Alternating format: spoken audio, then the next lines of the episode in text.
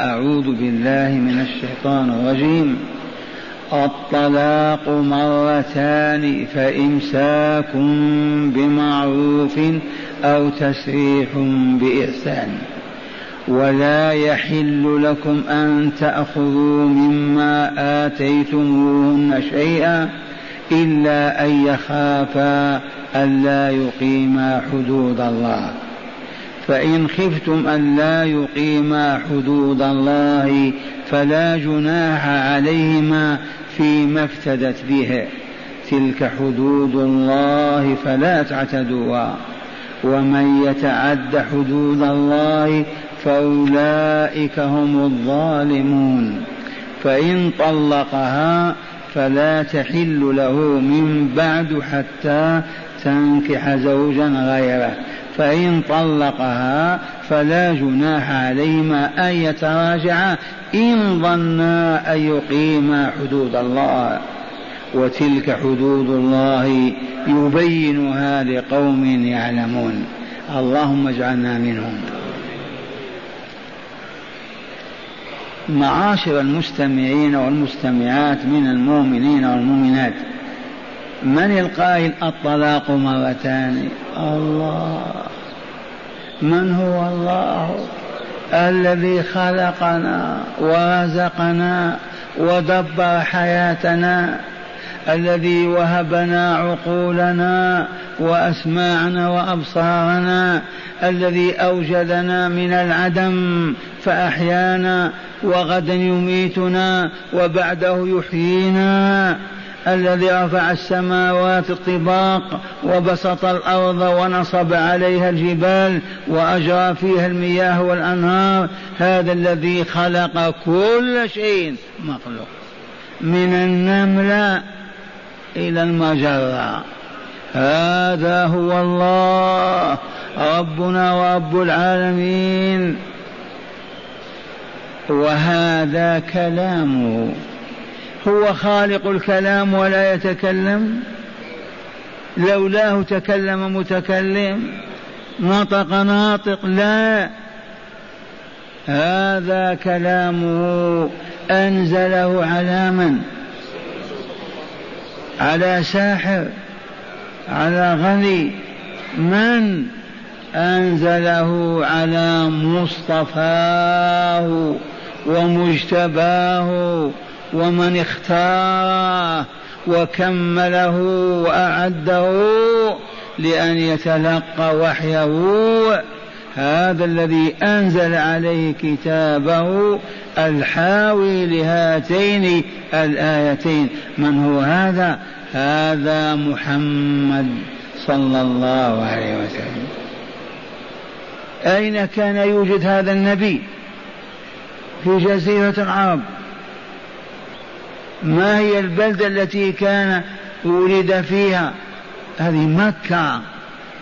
وانتقل منها إلى مدينة أخرى أي المدينة النبوية. أين هو؟ هناك والله. ومن أراد أن يشرف بالسلام عليه فليتفضل. يدنو من حجرته ويقول السلام عليك يا رسول الله ورحمة الله وبركاته وينصرف. سلم عليه والله لقد سمعه. والحمد لله نحن معه لا نفارقه. عندما نصلي الركعتين النافلة أو الفريضة ونجلس بين يدي الله ونقول التحيات لله والصلوات والطيبات. نقول السلام عليك أيها النبي ورحمة الله وبركاته. بلغته سمعها فورا. والحمد لله كان أسلافنا يؤمنون بهذا لكن لا يدركون كيف. كيف أنت في الشرق والغرب؟ وهو في العلا في السماوات ويبلغه سلامك. لما توفي صلى الله عليه وسلم قال بعض الصحابة الآن ما نقول السلام عليك أيها النبي؟ كنا نقول أيها النبي ما دام بين أيدينا. الآن لا معنى لهذا. نقول السلام على النبي. ورحمة الله وبركاته. قال كبار العلماء اسكتوا. ما شأنكم هذا؟ قال قولوا. يجب أن نقول. وتمضي الأيام ولياليها والقرون وأشهرها. والآن أصبح الذي يكذب بهذا أحمق. أخرجوه من المسجد. بدليل أننا في بيوتنا نتكلم مع الصين واليابان ومع كندا والأمريكان وأنت تتكلم. وهم يسمعونك وأنت تسمع. تكذب؟ ما هي الخيوط هذه؟ كيف وصل هذا؟ قولوا آمنا بالله. آمنا بالله. اسمعوا بلغوا. إنها والله لفرصة ضيقة. وعما قريب لا تقبل توبة التائب لأن لأن الإيمان يكون بالغيب. أما بالشهادة هذا إيمان. أنا مؤمن أننا في المسجد النبوي الذي يقول هذا مجنون. الإيمان بما غاب عنك. فالآن والله إنها لفرصة ضيقة وسيأتي يوم المؤمن مؤمن والكافر كافر. ما تقبل توبة ولا رجوع انتهى الأمر. ختم على الكتاب. إذ قال تعالى هل ينظرون؟ هؤلاء المتباطئون يترددون. ادخلوا في الإسلام. يقدمون رجلا ويؤخرون أخرى. ما ينتظرون. هل ينظرون إلا أن تأتيهم الملائكة فيؤمنوا. أو يأتي ربك فيؤمنوا. أو تأتي بعض آيات ربك فيؤمنوا أو يأتي بعض آيات ربك. يوم يأتي بعض آيات ربك لا ينفع نفسا إيمانها. لم تكن امن من قبل أو كسبت في إيمان خيرا هذه من سوره الأنعام. يوم يأتي بعض آيات ربك لا ينفع نفسا إيمانها لم تكن آمنت من قبل أو كسبت في إيمانها خيرا. قل انتظروا أنا منتظرون. كم مضى على هذه الآية؟ 1400 سنة. ماذا بقي؟ والغيوب تتكشف. إذا معشر المستمعين الآن اللي يكفر لا قيمة له. ما عنده وزن. تكذب ماذا؟ هيا مع الآيتين الكريمتين. الطلاق مرتان لا ثالث لهما. هكذا. كيف يتم هذا؟ المؤمن الفحل الواعي البصير المسلم بحق. إذا امرأته تألت منها منه وما أطاقت وعرف أن حياتها كدرة لا صفو لها شقاء لا سعادة لها. إي يا مؤمنة ما أريد لك البلاء والشقاء وأنت أختي وأنا أخوك. بعد عام عامين كذا فترة من الزمن لعلها ترتاح لعلها تسعد لعلها ما وجد. يأتي باثنين اجلسا اشرب الشاي القهوة اسمعا يا أم فلان لقد طلقتك. واشهدا يا فلان فلان. وابقي في بيتك ثلاثة أقراء فإذا فرغت فالتحقي بأهلك. وداعا لك يا مؤمنة. عرفتم هذا الطلاق؟ أو هو يتأذى من هذه المؤمنة لسوء خلقها لفساد عشرتها. ما طاق كل يوم في أذى وهو ولي الله وعبده. ما يرضى مولاه له بالأذى والشقاء. حاول حاول عام عامين ما استطاع. رأى أن خلاصه من هذا البلاء والفتنة في طلاق هذه المؤمنة.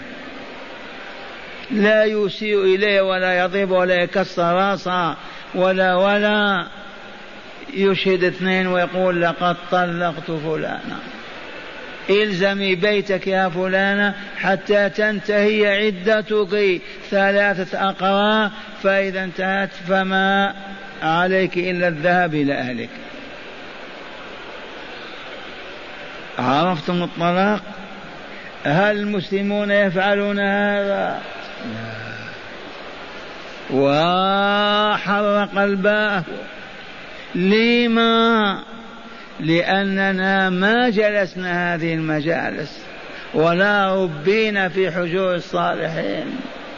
مشغولون باللهو والباطل. لو كنا مشغولين في المصانع والمزارع الإنتاج الليل والنهار لهان الأمر؟ أوقاتنا كلها في الفراغ. مجالس الليل في اللهو. وما نستطيع أن نجلس جلسة كهذه ما نقدر لأن الشيطان ينغز يدفع ما يستطيع. لا إله إلا الله. طلقتها يا عبد الله؟ قال نعم. انتهت العدة أو ما زالت؟ قال ما زالت. تريد أن تراجعها ندمت.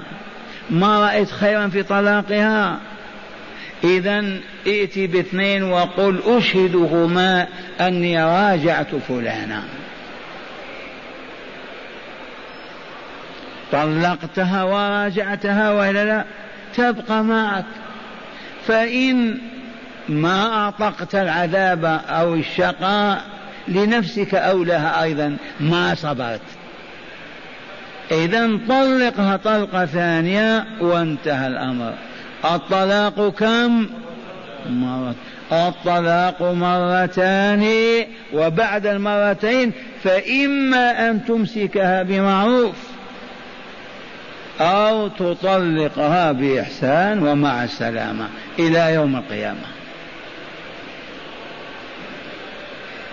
الطلاق مرتان. وبعد أمسكها بإحسان لا بإساءة لا لك ولا لها لأن مولاكما ما يرضى الإساءة لكما.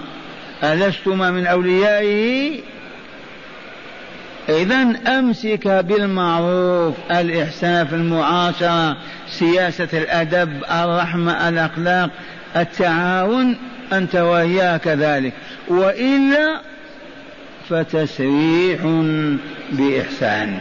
سرحها بإحسان لا بإساءة. يا فلان مع السلامة خذي متاعك بقية مهرك خذي أثاثك في البيت أستودعك الله عز وجل. وأما الإساءة كلبة منتنة كذا فاجرة كذا وإذا سئل عنها خبيثه أعوذ بالله أعوذ بالله أيجوز هذا من مؤمن ومؤمنة؟ واقع ولا لا؟ ما سببه؟ ما عرف الجهل متى نتعلم؟ سنة واحدة. هيا. دورة تدوم سنة فقط. ندرس كتاب الله هذا الرسول بنسائنا وأطفالنا هكذا فقط سنة واحدة. وكلنا ربانيون. ما عندنا قدرة على هذا. ما نستطيع. الآن فهمتم الطلاق كم؟ مرتان. وبعد ذلك أمسكها. لأنك رجعت بعد الثانية. أمسكها بمعروف لا بمنكر وباطل وشر أو سرحها بإحسان لا بإساءة بالسب والشتم وأخذ حقها وما إلى ذلك. هكذا يقول تعالى مقررا هذه الحقيقة في تشريعه الحكيم. الطلاق مرتان. الثالثة فإمساك بمعروف أو تسريح بإحسان. ولا يحل لكم أن تأخذوا مما آتيتموهن شيئا. أيها المطلقون أيها الفحول إذا طلقت المرأة حرام عليك أن تأخذ مما أعطيتها شيئا ولو قل. تسلم لها مهرها كاملا. وما كان من أثاث لها تأخذه كاملا. وما وهبتها من ذهب أو حرير تأخذه كاملا. ولا يحل لكم أيها المطلقون أن تأخذوا مما آتيتموهن شيئا وإن كان إبرة. لأن التنكير في صيغة النفي النهي يدل على العموم. ثم قال تعالى إلا أن يخافا ألا يقيما حدود الله. إلا أن يخاف الزوج وزوجه المرأة ورجلها خافا ألا يقيم حدود الله أي بأن يسقطاها ويتعداها ويهلكا فذاك شيء آخر. قال في بيانه فإن خفتم أن لا يقيم حدود الله فلا جناح عليهما فيما افتدت به. هذه المؤمنة أنت تحبها وأنت تحسن إليها ووالله ما أسأت إليها أبدا وهي كارهة. ما أطاقت. ما أطاقت البقاء معك يا فحل. خافت من الله أن تقصر في حقك أن تسيء عشرتك فتقول يا سيد من فضلك خذ ما أعطيتنيه كاملا. وسرحني لأني أخشى أن أوذيك أن أعكر صفو حياتك أن أنغص كرامتك. ما أطيق أنا مؤمن وأنت أخي. إذا أنت أنفقت علي ما أنفقت. خذه واتركني. هذا تشريع من هذا؟ سبحان الله العظيم. اسمع فإن خفتم أيها القضاة أيها الأولياء أيها المسؤولون أيها العلماء ألا يقيم أي الزوج والزوجة حدود الله بأن يعتدوها أو يسقطوها. والله ما يريد ذلك. عندكم رخصة من الله. فلا جناح عليهما على الزوجين فيما افتدت به فيما افتدت به. تفدي نفسها. الزوج يريدها وراقب فيها وأحسن إليها وما أساء وهي كرهت ما أطاقت. ماذا تصنع؟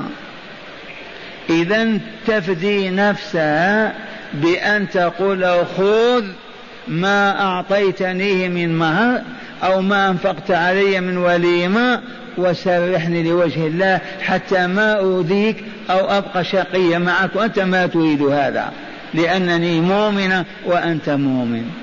يتسلم منها ذاك المبلغ ومع السلامة.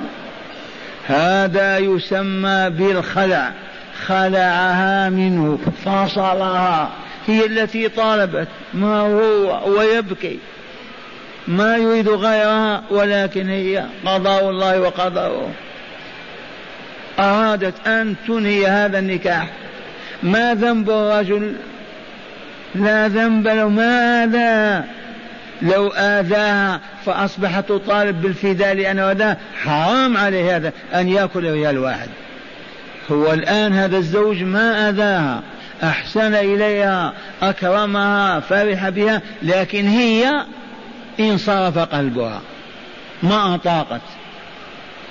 فتطالب بالفداء أذن الله لها ذلك فخذ منها ما أنفقت عليها وسرحها واخلعها. افصلها عنك. فإذا خرجت من بيتك الخلاف بين أئمة الإسلام هل تعتد أو لا تعتد؟ بعضهم يقول الخلع هذا انفصال. ما تعتد معه والذي هو أقرب إلى الرحمة أنها تعتد. ثلاثة حياض وتتزوج بعد ذلك. إن شاءت.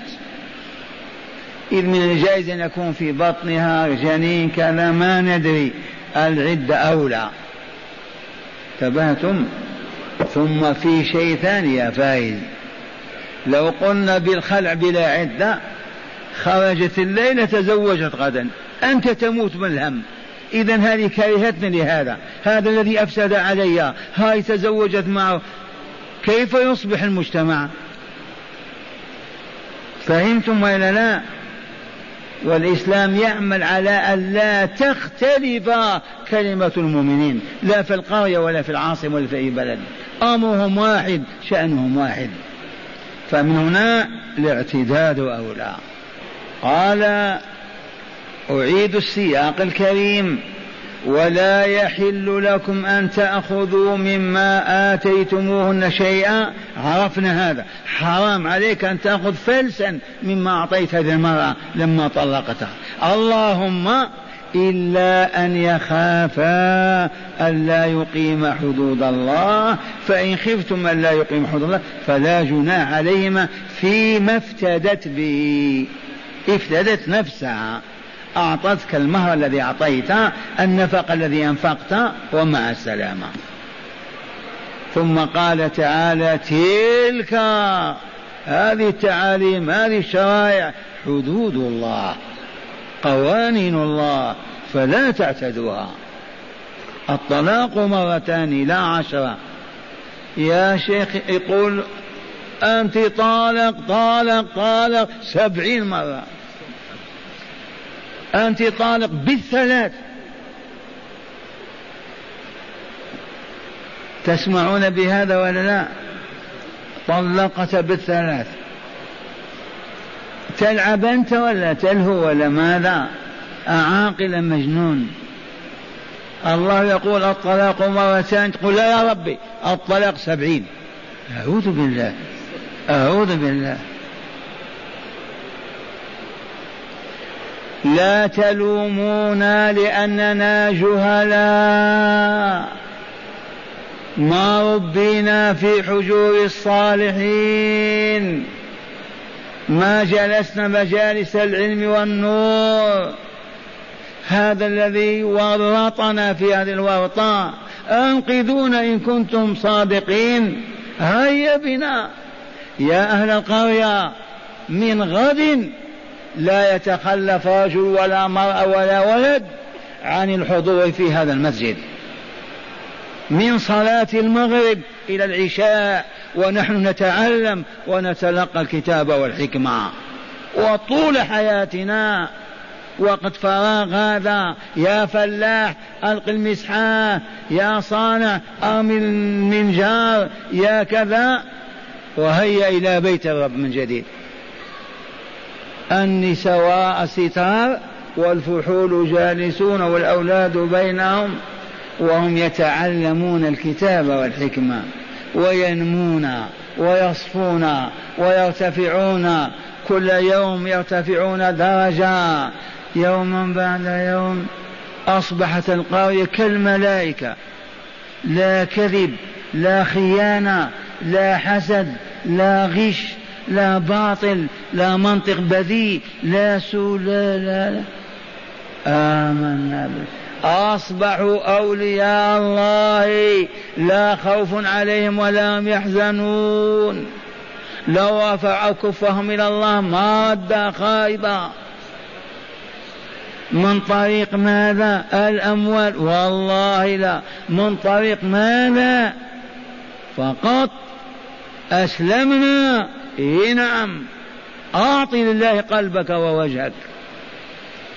فتقبل ما يأمرك به وينهاك عنه في صدق. هذا هو الحل. وإلا الطلاق بالثلاث. وهنا مسألة فقهية علمية. لو كنا دائما في الحلقة هين علينا لكن السامع يوم يومين ما ما يحفظها. اعلموا أن الأئمة الأربعة أئمة أهل السنة والجماعة أما الخوارج والروافض والخارجين عن الإسلام ما لنا بهم علاقة. على أن من قال لامرأتي أنت طالق بالثلاث قد تطلقت. ثباتم ثلاث طلقات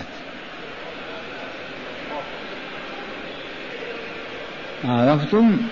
ومن شك يمشي المحكمة عندنا والمذهب حنبلي ويسألهم طلقت موتي بالثلاث. ما يقول؟ قول انتهت. أخذا بالجمهور. تذهب إلى المغرب مذهب مالك. قول مع الأسف انتهى أمره. وهكذا. في تركيا مذهب أبي حنيفة.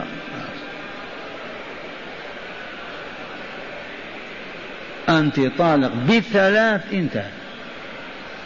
أبدت طلاقه. وخلاف الجمهور من الصحابة ومن التابعين وتابعيهم ومن الأئمة وإلى اليوم. يوجد من أهل العلم من يقول هذا الطلاق بدعي. تبهتم؟ ولا يعد هذا إلا طلقة واحدة لأن الله تعالى قال الطلاق مرتان وهذا فسق وخرج عن طاعة الله وقال ثلاثة. لا قيمة لكلامه. وتعد طلقة واحدة. عرفتم؟ لأن الله بين ورسول الله بين ولم يعرف المؤمنين الطلاق بالثلاث إلا على عهد عمر. أما عهد الرسول وعهد أبي بكر وشطرا من عهد عمر الطلاق مرة. لما كثر الجهل ومات الصحابة وجاءوا أولادهم و سأل عمر من حوله ما ترون نمضيه عليهم ثلاثة تأديبا لهم؟ قالوا أمضي. فأمضاه ثلاثة ليؤدبهم. ما تأدبوا. عرفتم؟ فالآن الذي يقول أنت طالق طالق طالق طالق أنت بالثلاث الذي يتفق مع الكتاب والسنة أنها طلقة واحدة. والأئمة الأربعة يوجد من تلامذتهم من هو على خلاف آرائهم. الأئمة الأربعة بجلالهم يوجد من تلامذتهم من لا يقول برأيهم في هذه ويقول بهذا الرأي. لأن الله قال الطلاق مرتان. كيف أنت تقول ثلاثة؟ تكذب على الله. لأن الطلاق يطلق الزوج ثبات وينتظر العدة. قد يراجعها قبل ما تنتهي العدة. يندم يحصل ندم يبيت يتململ. كان يعتاد زوجته خرجت منه فيراجعها. ذي فرصة وإلا لا عاد إليها وطلقها مرة ثانية ممكن يتململ ويتضجر ويبكي الأطفال ويمكن يرجعها. رحمة الله عز وجل. فإذا أرجع فهو بين خيارين إمساك بمعروف أو تسريح بإحسان. هذا الذي أراده الله عز وجل. لا. ولا نواخذ الناس بجهلهم ونأخذ بالكتاب والسنة. عرفتم هذه؟ مسألة أخرى. عرفتموها أن الذي يطلق امرأة وهي حائض. عليها الحيض عرفتم؟ أو يطلقها وهي غير حبلى يجامعها ويطلقها. هذا الطلاق كالذي سبق أن قلت لكم. الجمهور على أنه نافذ وأنه بدعة وحرام ولكن يعاقب به صاحبه. وخلاف الجمهور من أئمة العلم والبصيرة من الصحابة والتابعين وغيرهم إلى اليوم يرون هذا الطلاق بدعة ولا يعتبر طلاقا. إذا طلقها وهي حائض أو طلقها بعد انتهاء الحيض وجامعها. من الجاي أن تكون حملت في تلك الليلة. لما تطول عليها العدة عام كان تسعة أشهر والأصل في هذه القضية أن عبد الله بن عمر رضي الله عنهما قال يا أبتي طلقت امرأتي. وهي حائض. فأخبر عمر الرسول صلى الله عليه وسلم. سأله إن عبد الله طلق امرأته وهي حائض قال مره فليراجعا حتى تطهر. وإن شاء أن يطلقها طلقها. وإن شاء لا يطلقها جامعها إذا فإذا أراد أن يطلق يصبر حتى ينتهي حيضها وحتى تطهر وعند ذلك إذا أراد الطلاق يطلق. وإن ما يطلق أتى امرأته وانتهى الإشكال. قالوا في الطلاق فالحيض أو في طهر جامع فيه بدعة. والله لبدعة. ما شرعه الله هذا ولا أذن فيه. يبقى الفقهاء يعاقبونه. قالوا حرام بدعة ولكنه واخذ. لما يفعل هذا الباطل؟ ما يتأدب. وخلافهم من أهل البصيرة والعلم من أصحاب الأئمة أيضا كلهم يقولون هذا باطل هذا الطلاق بدعي. لا يعد طلاقا. إذا أراد يطلق يترك حتى تطهر ولا يجامعها ويطلق. هذا هو الطريق. إذا كانت حامل يجوز يطلقها لأن عدة طويلة. فقط الحائض إذا لا تطيل البحث لأن مكان ضيق هذا. عرفنا؟ نحن ماذا يريد أن نعلم؟ لا يحل لك أن تطلق امرأتك بدون رفع الضرر. أولا حرام عليك أن تطلق بدون رفع الضرر عنك أو عنها. هذا أولا. ثانيا تريد أن تطلقها خليها حتى تحيض. وتطهر من حيث وتدخل في الصلاة تصلي قبل أن تجامع طلقها. هذا هو الطريق. كم من مرة تفعل هذا مرتين الطلاق مرتان. فالثالثة إن طلقتها لن تعود إليك كما سيأتي.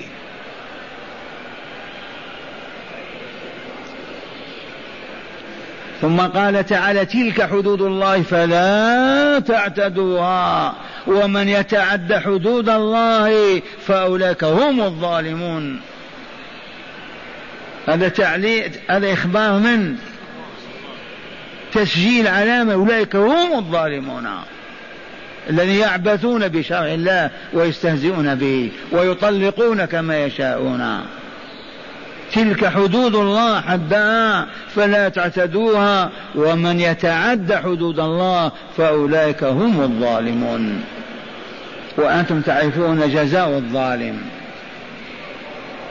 الآية الأخيرة فإن طلقها بعد الاثنتين وراجعها فلا تحل له من بعد حتى تنكح زوجا غيره. إذا طلق الثالث انتهى أمرها. لا لا يرجع إليها ولا يتزوجها إلا بعد أن يهان ويذل ويكسر أنفه. ما تفهمون هذا؟ زوجته ينكحها فلان ويبيت عمر ويطعها عنده قلب باش يراها مرة ثانية. لا إله إلا الله. هذا تشريع الحكيم العليم.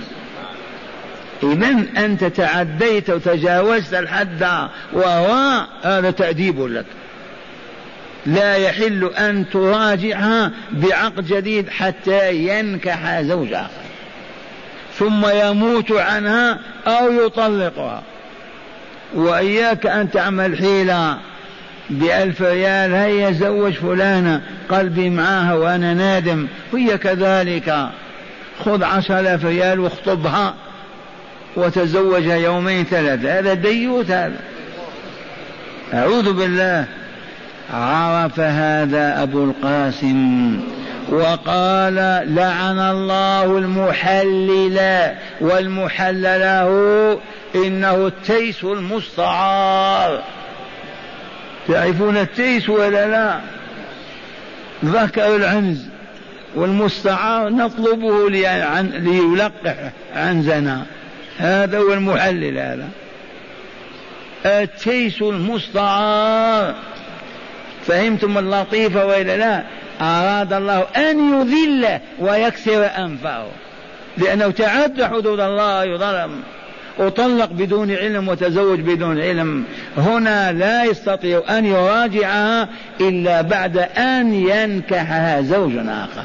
ويموت عنها أو يطلقها آمنت بالله. آمنت بالله. واسمع النص.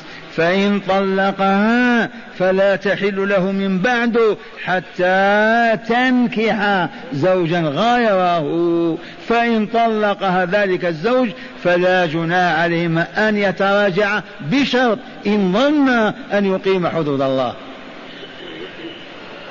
أما ما عنده جزم في القلب أنه يحسن إليها مرة ثانية وتحسن إليها ما يجوز يعبد إن ظن أن يقيم حدود الله وتلك حدود الله يبينها لقوم يعلمون. لقوم يعلمون. هيا نعلم. ندخل المدارس. ما نفعت. ماذا نصنع حتى نعلم؟ هذا نسي القبلة فاستقبلنا. هو أحرم. اسمعوا. ماذا نصنع؟ ما هو الطريق؟ الطريق هو أن نراجع التاريخ. ننظر إلى الأيام التي كان يعيشها رسول الله صلى الله عليه وسلم وأصحابه في هذه المدينة. عشر سنين. كيف كانوا يعيشون؟ كان صلى الله عليه وسلم يجمعهم ويجلس لهم ويعلمهم الكتاب والحكمة. واقرأوا قول الله تعالى هو الذي بعث في الأميين رسولا منهم يتلو عليهم آياته ويزكيهم ويعلمهم الكتاب والحكمة. أقسم بالله الذي لا إله غيره لا تتم ألفة بين المسلمين ولا محبة ولا ولا ولا تعاون ولا صدق ولا طهارة في أية قرية في أية مدينة في العالم بأسره لن يتم الكمال إلا على ذلك المنهج المحمدي. فقط. أن نتعلم نساء ورجالا بدون قلم بدون قرطاس وورق بدون فيد ولا شريط. أهل القرية إذا دقت الساعة السادسة توضأوا حملوا نساء وأطفالهم إلى بيت ربهم. صلوا المغرب جلسوا كلهم جلوسا هذا. النساء وراء والرجال أمام ليلة آية وأخرى حديثة. ليلة آية من كتاب الله تحفظ وتفهم ونوطن النفس على أن نعمل بما دعت إليه وفرضته. وطول الحياة هنا هذا الطريق الوحيد. لولاه بدون والله ما اجتمعت كلمة المسلمين. في القرية ولا حتى في البيت. الخلاف والنفرة والغل والغش والحسد والكبر. لا إله إلا الله. لا تسأل عن الخبث. إذ لا علاج إلا هذا. يزكيهم ويعلمهم الكتاب والحكمة. من يقول ما البرهنة يا شيخ؟ ما الدليل؟ الدليل كيف كان أهل القرون الثلاثة الأولى سادوا الدنيا وإلا لا؟ قادوا البشرية ثلاث قرون وإلا لا؟ ماذا كانوا يعلمون فلسفة الجريك واليونان أو كلام الباطل؟ لا. قال الله قال رسوله لما جهل المسلمون وخرجوا من هذه المدرسة ماذا أصابهم؟ هبطوا وإلا لا. إلى الأرض استعمروا واستذلوا وأهينوا من العالم وإلى الآن فقراء محتاجين إلى الكفار. أعطيكم دليل آخر ولا لا؟ أهل المجلس هنا. والله الذي لا إله غيره لأعلمنا بالله أتقانا وأصلحنا. واحلف بما شئت في أي بلد. أهل قرية أعلمهم بالله وبمحابه ومساقطه أتقى أهل القرية. أقلهم ظلما أو خبثا أو شرا وأكثر الناس خبثا وشرا هم الجهال. نحن ما نعني بالجهل العالم صاحب الدكتوراه والماجستير. ولا القلم. نحن فقط المؤمن يجلس بين يدي أهل العلم يتعلم عام عامين ثلاثة بالسماع والتطبيق يصبح من أعلم الناس. ما يحتاج إلى كتاب ولا قلم. هل كان أصحاب الرسول يكتبون ويقرؤون؟ أربع خماس لا يعرفون الكتاب ولا القراءة. إذ هذا العلم ما يحتاج إلا إلى العلم أن يدخل في القلب ويطبقه في جوارحه. علم الصناعة والمادة والسياسة المادية أطلب في المدارس. أما علم التربية الروحية وتهذيب الأخلاق وتزكية النفوس هذا لن يتم إلا قال الله قال رسوله صلى الله عليه وسلم. هل فهمتم هذه؟ لم ما نعمل؟ كأننا مسحورون تماما. لم ما نعمل؟ هيا نبدأ بالقرى لا والمدن. كل حي فيه جامع ولا لا؟ يتسع لأهل الحي. الحي هيا نتعانق. من الليلة. لا نفارق مسجدنا بلسان وأطفالنا. نتعلم الكتاب والحكمة. قال الله قال رسوله تنتهي المذهبية نهائيا. والفوارق والعصبيات والأحزاب والجمعيات وكل هذا يمحي مسلمون. مؤمن. أطيعوا الله أطيعوا الله ورسوله. اللهم اشهد قد بلغنا.